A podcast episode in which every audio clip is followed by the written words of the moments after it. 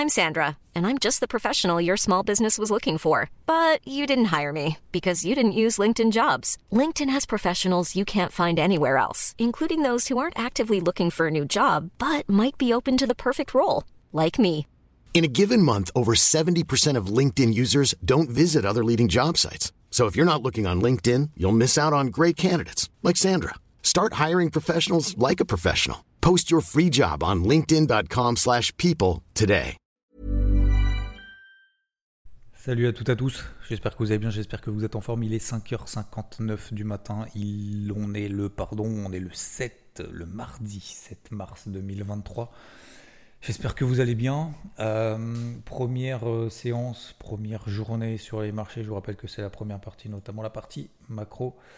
Première journée, c'est pas passé grand chose sur l'ensemble des marchés. CAC léger vert, DO léger vert, DAX plus 0,48%, SP500 tout juste clôture dans le vert plus 0,07 et le Nasdaq aussi tout juste plus 0,10%. Alors pourquoi le marché est en stand-by? Parce que bah, il n'y a pas de pas de catalyseurs, ce qu'on appelle des catalyseurs, bah, des choses qui font un peu bouger les marchés. Pourquoi est-ce que ça fait bouger les marchés? Parce que ça permet justement aux gérants, aux investisseurs, à vous, à moi, d'ajuster finalement notre curseur.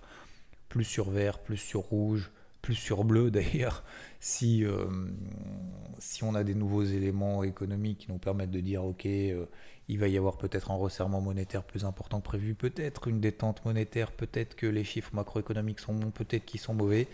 Bref, d'ajuster le curseur de manière générale et rien n'est tombé hier qui permette justement d'ajuster le curseur de manière générale. Nous avons donc eu hier absolument aucun chiffre, si ce n'est euh, donc dans la nuit, c'était à 4h30, on a euh, les taux de la Banque centrale d'Australie euh, qui sont ressortis comme attendu à 3,60%. tac, tac, tac. Aujourd'hui, nous avons non, c'était 7,5, pardon. C'était pas hier, c'était 7,5, pardon. 4h30.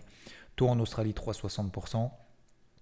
Et aujourd'hui, alors tout le monde parle de ça parce qu'en fait, c'est le seul truc, je pense, que les marchés espèrent, entre guillemets, qui fasse bouger peut-être les choses. Peut-être qu'on apprenne des nouvelles, euh, des nouvelles informations et surtout qu'on puisse lire entre les lignes. C'est euh, Jérôme Poel qui va s'exprimer à partir de 16h, visiblement. Euh, dans un, alors je sais pas ce qu'on va appeler ça, dans un rapport semi-annuel, d'accord? Donc devant le devant le Sénat, je crois, un truc comme ça. Bon bref, il va parler encore. Alors est-ce qu'il va dire des choses différentes que ce qu'il a dit précédemment? Probablement que non. le marché va quand même être sur les dents parce qu'il a rien à se mettre sous la dent et voilà, hein, quand vous avez rien à vous mettre sous la dent, dès que vous avez un petit morceau de pain, bah, vous foncez dessus et ça provoque des sensations phénoménales.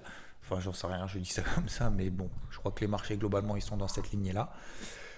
Avant le NFP de vendredi, les non-farm payroll, les fameux créations d'emplois aux États-Unis. Demain, on aura l'ADP, c'est la mise en bouche donc du NFP, hein, c'est le rapport aussi sur l'emploi, mais euh, calculé différemment. Euh, tac, tac, tac, et puis en fait, on n'aura que ça. Voilà. Donc c'est pour ça que bah, les marchés seront sans les dents. Il y aura deux trucs importants cette semaine. Alors trois éventuellement. Donc il y aura éventuellement ce petit discours et encore moi j'estime que bon, je vois pas trop comment ça peut, euh, ça peut nous influencer sur l'économie à venir, mais ce qui est certain, enfin ce qui est certain, je pars du principe qu'il peut y avoir de la volatilité à partir de 16h. Voilà, donc si jamais on se pose la question pourquoi ça bouge, parce qu'il y en a toujours qui se posent la question dès que ça bouge, ah mais pourquoi ça bouge? Est-ce que vraiment s'ils ont la réponse, ça leur permettra derrière d'avoir, comment dire, d'ajuster leur plan ou ça leur permettra d'avoir un avis euh, plus tranché sur le marché? Voilà, si on se réveille comme ça en disant Ah, mais pourquoi ça bouge comme ça au dernier moment Est-ce que vraiment ça apportera quelque chose ou est-ce qu'il ne faut pas plutôt justement regarder ces graphiques et la réaction des marchés derrière? Bref, faites comme vous voulez. Donc, ça, c'est la première chose. La deuxième, c'est le, NFP. Éventuellement, la troisième, c'est dans la nuit de vendredi. Il y aura le rapport de la Banque centrale du Japon. Voilà. Pourquoi est-ce que je dis que c'est important aussi? Bah Parce que bah, le Nikkei, vous savez que j'aime bien le Nikkei. Et vous savez également la deuxième chose, donc on va aborder tout de suite la partie technique, hein, on va faire simple ce matin, c'est que le Nikkei est arrivé sur sa zone de vente des 28 500. Voilà. Donc on était à 25 800 en bas, c'était la zone d'achat, vous vous souvenez, bas du range 2222 tout, tout, tout, on achète en bas de range, on va en haut de range, on arrive sur le haut de range, le Nikkei a pris plus de 2500 points. Et oui, 10% de hausse depuis les plus bas, le bas du range. On arrive proche de la borne haute. Alors vous allez peut-être vous poser la question, vous poser la question, ou je me pose la question, est-ce que faut vendre parce que du coup le haut de ce range va euh, provoquer à nouveau une réaction? Parce que c'est si facile que ça, ben, je vais le faire. Est-ce que on va péter ce, niveau? Je n'ai pas la réponse, messieurs là. La seule réponse que je peux vous dire, c'est que toute l'année 2022, on est resté dans ce range. Mais, mais, en bas, je vous rappelle, il n'y a pas beaucoup qui ont cru, bah finalement on a tenu quand même pile poil. La précédente fois en haut, on a tenu pile poil. La précédente fois en bas, on a tenu pile poil. La précédente fois encore en haut, on a tenu pile poil. Mais la fois encore précédente en haut, on n'a pas tenu pile poil. Ça veut dire que derrière, enfin, il y a, y a c'était quoi C'était en août. Eh ben on est passé au-dessus des 28 500. On a fait jusqu'à 29 200. Et puis après, on a fait 29 200, 25 800 en bas du range. Donc tout ça pour vous dire que je ne peux pas vous signer aujourd'hui des charges en disant c'est sûr que ça va tenir. Mais euh, en tout cas, c'est un plan qui fonctionne. Donc voilà, donc il y a deux stratégies de stratégie dans ces moments-là. Soit on prend une, une demi-position maintenant parce qu'on se dit on bénéficie du timing et on n'a pas de signal, donc c'est pour ça qu'on prend une demi-position, et on complète la demi-position une fois que le marché nous donnera un signal. Comme je l'ai partagé hier sur IVT, j'ai du coup une zone d'alerte, de signal daily, c'est-à-dire de breakout baissier daily, c'est-à-dire de rupture des plus bas de la veille, si le Nikkei devait passer sous les 28 150 points. Voilà, pour le moment, il n'y est pas, on est à 28 340. Voilà pour euh, cette stratégie assez simple. Concernant euh, les indices européens, ils sont toujours perchés, on est en haut de range. Euh, est-ce que c'est le moment d'acheter? J'estime toujours que non. Il y a toujours des stratégies aussi à la vente en cours sur le DAX. Pour le moment, ça ne prend pas. Est-ce qu'il faut invalider, pas invalider Malheureusement, l'avenir nous le dira, et malheureusement, pour le moment, en fait, moi, ce qui me gêne, et comme je l'ai publié hier dans mon carnet de bord sur IVT, c'est que pour moi, les planètes ne sont pas alignées en fait. Alors, j'ai parlé de la macro trop rapidement, probablement. Euh, le, le dollar ne monte pas, il ne baisse pas non plus, tu me diras, d'accord? Mais il ne monte pas non plus, donc on est toujours au même point depuis le vendredi 24 février, donc ça fait deux semaines. Euh, enfin, un peu plus d'une semaine, du coup, une semaine et demie. Le taux à 10 ans aux États-Unis, est-ce qu'il se détend de ouf ou est-ce qu'il se détend de ouf? Rien. 3,96%. Hier, on était à 3,90. On est remonté à, quasiment 4%. On a terminé à 3,96. Euh, les indices américains, on voit quand même qu'ils ont beaucoup de mal. beaucoup de mal. Toutes choses étant relatives, ils sont quand même verts, hein, soyons objectifs. Mais on arrive, on est quand même sous des zones de résistance très fortes. Vous prenez en données 4 heures, notamment le cash, le SP500, le, Dow Jones par exemple. Euh, vous regarderez en données 4 heures. en données 4 heures, on est sous les moyennes mobiles 50 périodes en données 4 heures. Et donc, euh, et donc, et donc, et donc, et donc, tac, tac, tac. Je regarde d'ailleurs le Nasdaq. Le Nasdaq, on est un petit peu au-dessus d'ailleurs la même 54 heures. Donc on est toujours euh, dans cette dynamique, alors baissière oui et non, en fait. On repasse du coup en neutralité en horaire, en données une heure. En daily, on est toujours neutre. Hein. Vous prenez le Dow Jones, le, SP500, le Nasdaq, on est toujours neutre en fait depuis des mois et des mois. Le Dow Jones d'ailleurs, on a parlé dimanche dans les briefs hebdo, entre 32 500 en bas et 34 500 en haut, on va arrondir. Ok, euh, on est toujours dans une phase de range depuis le mois de novembre. D'accord, donc ça fait 4 mois. Hier, je crois que j'ai dit c'était 6 mois, maintenant en fait c'est 4 mois. Euh, et là, on est pile poil au milieu on est pile poil au milieu, on est sous la MM50 4 heures, on est sous la MM20, la MM50 daily, les deux, sur le Dow Jones. Euh, donc euh, on a une impulsion haussière d'un côté euh, depuis trois séances, depuis deux séances, jeudi et vendredi, on a une méga impulsion haussière. Pour le moment, clairement, elle n'est pas remise en question. Mais d'un autre côté, on a eu cette pression les deux semaines, les deux dernières semaines du mois de février, cette pression baissière finalement euh, qui était justifiée par une anticipation de hausse des taux peut-être un petit peu plus forte. C'est un petit peu plus forte, c'est pas extrêmement forte, mais un petit peu plus forte. une économie américaine qui commence, à, je vais pas dire à battre de l'aile, mais voilà, l'activité n'est peut-être pas, n'est plus euh, beaucoup plus solide que ce qu'on attend. Euh, donc voilà, moi je suis, je suis vraiment très très très très partagé de manière générale. Donc je, suis revenu du coup en arrière sur le point numéro 1, c'est-à-dire sur la partie macro, de manière générale, et je crois que vous l'avez compris si vous avez lu le carnet de bord. donc là voilà, la deuxième chose d'un point de vue technique, j'en ai parlé également là, euh, on est un peu au milieu, je ne vais pas dire de nulle part, mais on est en fait au milieu de range, notamment sur les indices américains. Les indices européens, clairement, faut pas se voiler la face, probablement surperforment.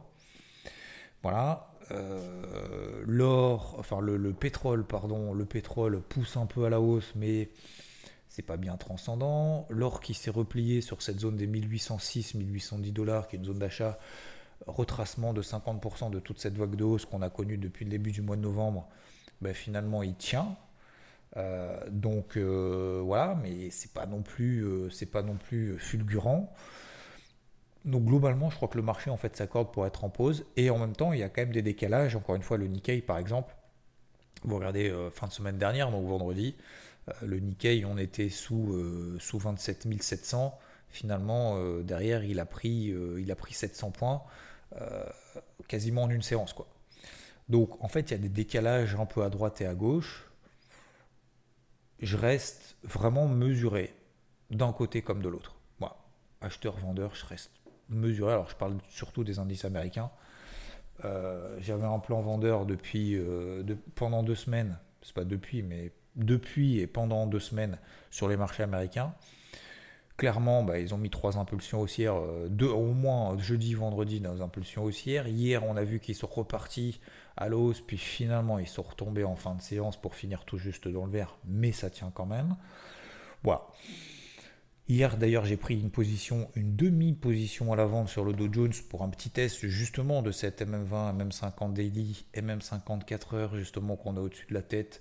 Vous allez me dire, c'est contre le flux de ces deux dernières séances? Oui, clairement. Donc c'est pour ça que c'est une demi-position. Pour le moment, le marché ne me confirme pas que finalement le rebond qu'on a connu ces deux dernières séances n'est qu'un rebond technique, clairement pas. Et d'un autre côté, j'ai pas envie de payer là quoi.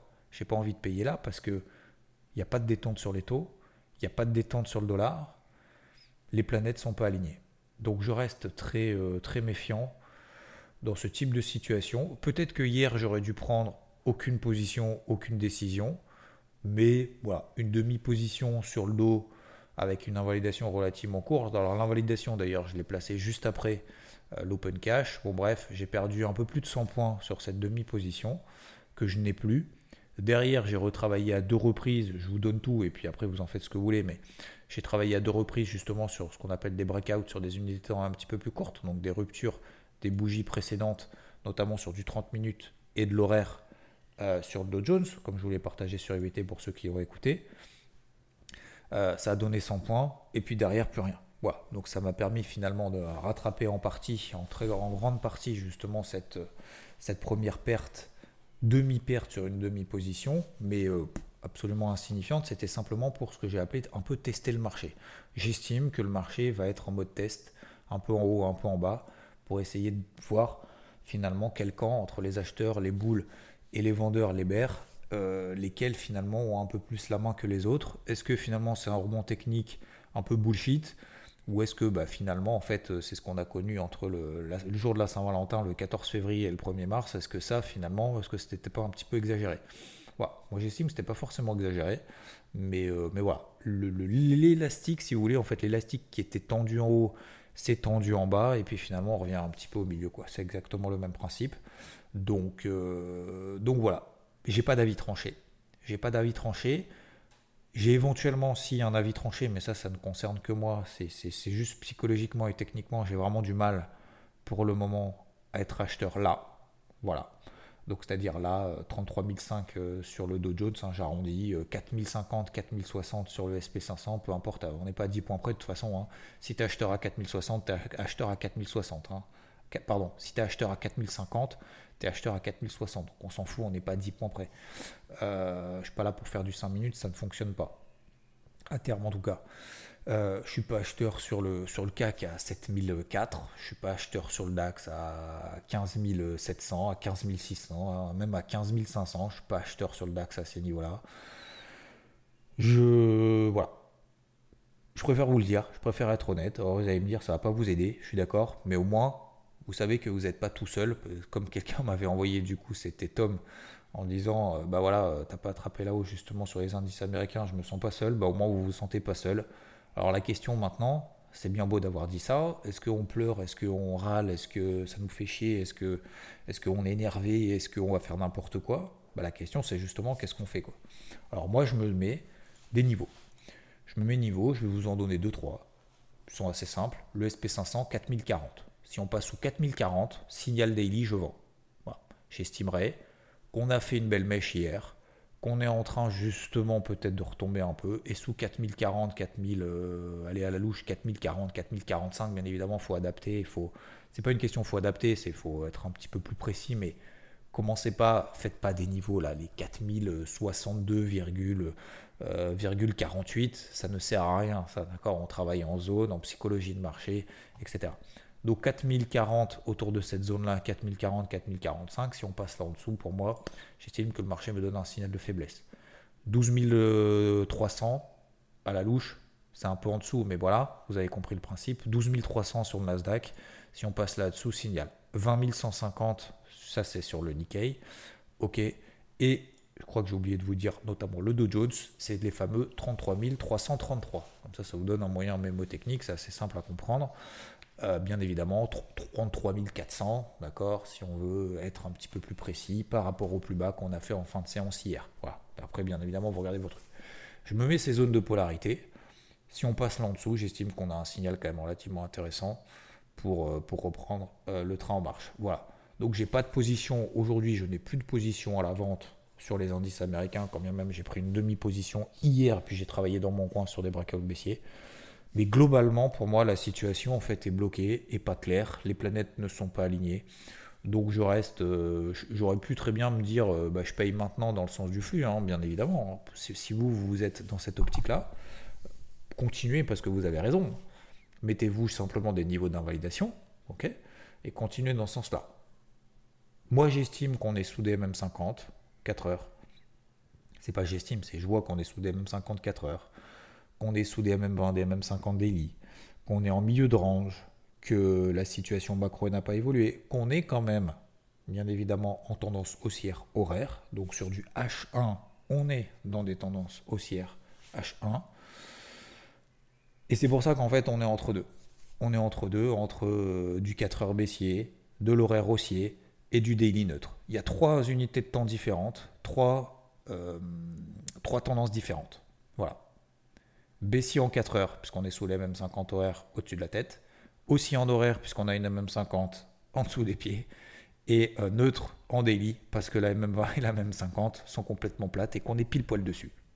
Voilà. Donc, euh, j'ai pas envie de vous dire, euh, vous avez une chance sur trois d'avoir raison, c'est-à-dire soit d'acheter, soit de vendre, soit de rien faire. Mais en fait, si. En fait, si. Donc, voilà. Moi, j'attends en dessous de ces niveaux.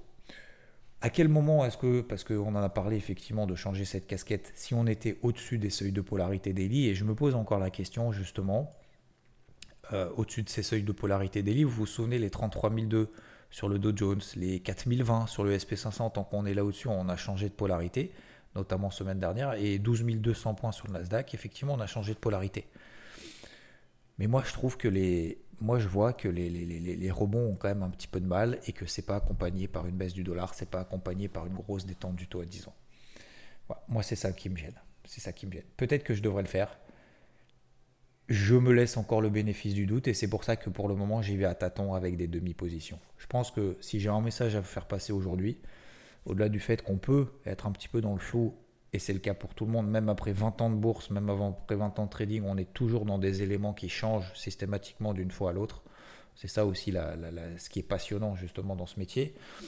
Euh, quand le marché ne fait rien, ça sert à rien de, mettre des tailles de position plus importantes. Je le disais d'ailleurs sur BFM vendredi, c'est pareil sur le marché des cryptos. Quand on a l'impression qu'il n'y a plus de risque, qu'il n'y a plus de vol et tout, en fait, c'est à ce moment-là justement qu'il faut réduire son activité. Donc aujourd'hui, je réduis mon activité. Toutes mes décisions aujourd'hui seront prises sur des demi-positions. Si j'en ai une maximum à prendre, ça sera sur une demi-position. Pourquoi? Tant que le marché ne me donne pas raison, tant que le marché ne me donne pas des éléments francs, je ne prendrai que des tailles de position beaucoup plus réduites que précédemment. Si le marché commence à me donner raison, alors effectivement, je vais compléter les positions et puis je mettrai des seuils de polarité et je serai beaucoup plus actif sur, ces, euh, sur le travail de ces plans-là. Mais pour le moment, ce n'est pas le cas. Voilà. Alors j'aurais pu ne rien faire hier, j'aurais pu faire quelque chose, j'ai décidé de faire quelque chose. ça n'aurait pas changé et j'aurais peut-être été euh, frustré si effectivement j'avais eu raison de prendre cette position à la vente sur le Dow Jones, euh, alors qu'on arrivait justement sur des zones de résistance très importantes, alors qu'on commençait justement à avoir un peu des signaux de faiblesse, mais la preuve, ça n'a pas été concluant derrière. Et je suis aussi très satisfait de n'avoir pris qu'une demi-position et ne pas me retrouver en galère en me disant j'ai utilisé ma première cartouche, j'en ai plus qu'une deuxième sur éventuellement un plan vendeur proche de CMM50 baissière H4. Vous voyez ce que je veux dire? Voilà. Voilà pour le moment sur euh, les marchés traditionnels. Je ne peux pas vous dire grand chose de plus. On va rentrer dans le détail aujourd'hui. Ce matin, on a la live sur IVT. Sur le marché crypto, euh, ça tient bien. Euh, on a eu ce dump qu'on a eu vendredi. Alors Silvergate, pas Silvergate, moi, j'estime que c'est un peu du, bullshit, mais bon, peu importe, admettons. Euh, de toute façon, maintenant, le marché crypto, je pense qu'il est un peu, il est un peu habitué malheureusement à ce genre de, ce genre de choses, sachant que voilà, c'est lié notamment à une année 2022 très compliquée sur le marché des cryptos avec un milliard de dollars quasiment de pertes pour Silvergate, alors qu'elle n'a même pas fait 100 millions de dollars de bénéfices euh, l'année précédente en 2022, en 2021, alors que c'était une année de fou. Euh, sur le marché des cryptos. Euh, la capitalisation totale est flat, on est toujours pile poil sous les 1000 milliards. Il n'y a pas de, comme je l'ai dit encore une fois sur BFM vendredi, si vous l'avez écouté ou pas, sinon vous irez sur mon Twitter. Je mettrai sinon en description de ce podcast si, euh, pour ceux qui le font. comme je le disais, techniquement, il n'y a pas d'invalidation pour le moment de l'impulsion haussière et de la dynamique haussière qu'on connaît depuis le début de l'année 2023. On est dans une grosse phase de range tout le mois de février, après un mois de janvier de ouf où le marché a pris 40% dans l'ensemble, euh, tant qu'on ne passe pas sous les 950, 960 euh, milliards de dollars sur la capitalisation totale, euh, on n'est pas dans, il n'y a pas d'alerte majeure. Je vous donne les mêmes niveaux sur Bitcoin et sur l'Ether, parce que ça vous donnera peut-être des, axes de réflexion et, de, travail, notamment justement de cette partie technique. Bref, des points de repère plus intéressants peut-être que sur la capitalisation totale. 21 500, 21 000 dollars sur le Bitcoin. Tant qu'on ne passe pas là en dessous, pour le moment, on reste toujours dans cette dynamique positive. Ce n'est pas parce que ça consolide que c'est grave. Donc 21 000, 21 500 dollars sur Bitcoin et 1500 dollars, 1400 dollars à la louche sur l'Ether. On est à 1000, euh, quasiment à 1600, on est à 1575. Donc ça veut dire que tant qu'on ne passe pas sous ces gros zones 1005, 1004, donc oui, effectivement, l'Ether, euh, s'il devait perdre encore, euh, allez, grosso modo 6%, 7%, d'un coup comme ça, on serait toujours dans cette dynamique positive, techniquement. Après, fondamentalement, est-ce qu'on a les moyens d'aller plus haut? Et c'est là justement le deuxième, le deuxième volet, c'est ce que j'ai dit, expliqué vendredi sur BFM dans le Pro de Crypto, c'est que justement, euh, ou même dimanche, hein, euh, dans le débrief hebdo IVT, euh, le problème c'est que fondamentalement, il n'y a, pas de raison pour le moment qu'on aille plus haut. Hein. Dans l'écosystème crypto, pour le moment, on sait très bien que c'est quand même relativement limité et c'est lié surtout au marché traditionnel. Les marchés traditionnels, pour le moment, comme je vous l'ai dit, il n'y a pas de grosse détente du dollar, grosse détente des taux, il n'y a pas de grosses bonnes nouvelles finalement, il n'y a pas de mauvaises nouvelles non plus, on est bien d'accord. Les marchés restent dans des dynamiques haussières en Europe, mais pas aux États-Unis, on est neutre. On n'est pas dans un emballement global. Donc c'est simplement une pause, c'est pas grave, encore une fois, ça c'est le premier volet. Le deuxième volet, c'est que fondamentalement, on n'a pas les moyens de péter les zones de résistance qu'on a au-dessus de la tête. Et ces, zones de résistance qu'on a au-dessus de la tête, c'est pas, euh, c'est pas, pas, une résistounette. Hein. Euh, c'est pas une petite résistance. Hein. C'est, the big one. C'est les plus hauts qu'on avait fait au mois d'août, euh, sur lequel on a échoué toute la deuxième partie de l'année 2022. Août, septembre, octobre, novembre, à chaque fois qu'on a fait des rebonds, on a échoué là-dessus. Donc ça, le marché, il s'en souvient. Et pour que on passe ces zones-là, il faut des big catalyseurs. Voilà.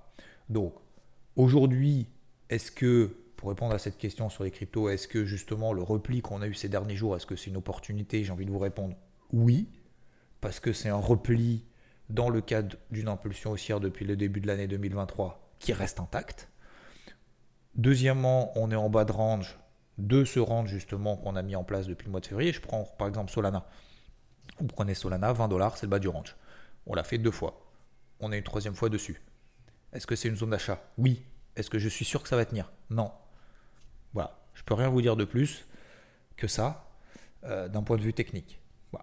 Euh, est-ce qu'on peut aller se faire peur en dessous? Oui, bien évidemment. Bien évidemment. C'est juste pour répondre à la question, est-ce que c'est une zone aujourd'hui d'entrée avec parcimonie, avec des pincettes, pour reconstituer une gestion active Oui. Voilà. Euh, est-ce qu'il faut se mettre full maintenant à l'achat Parce que c'est sûr que ça ira pas plus bas et parce qu'on a des grosses indications positives? La réponse est non. Donc toujours pareil, curseur.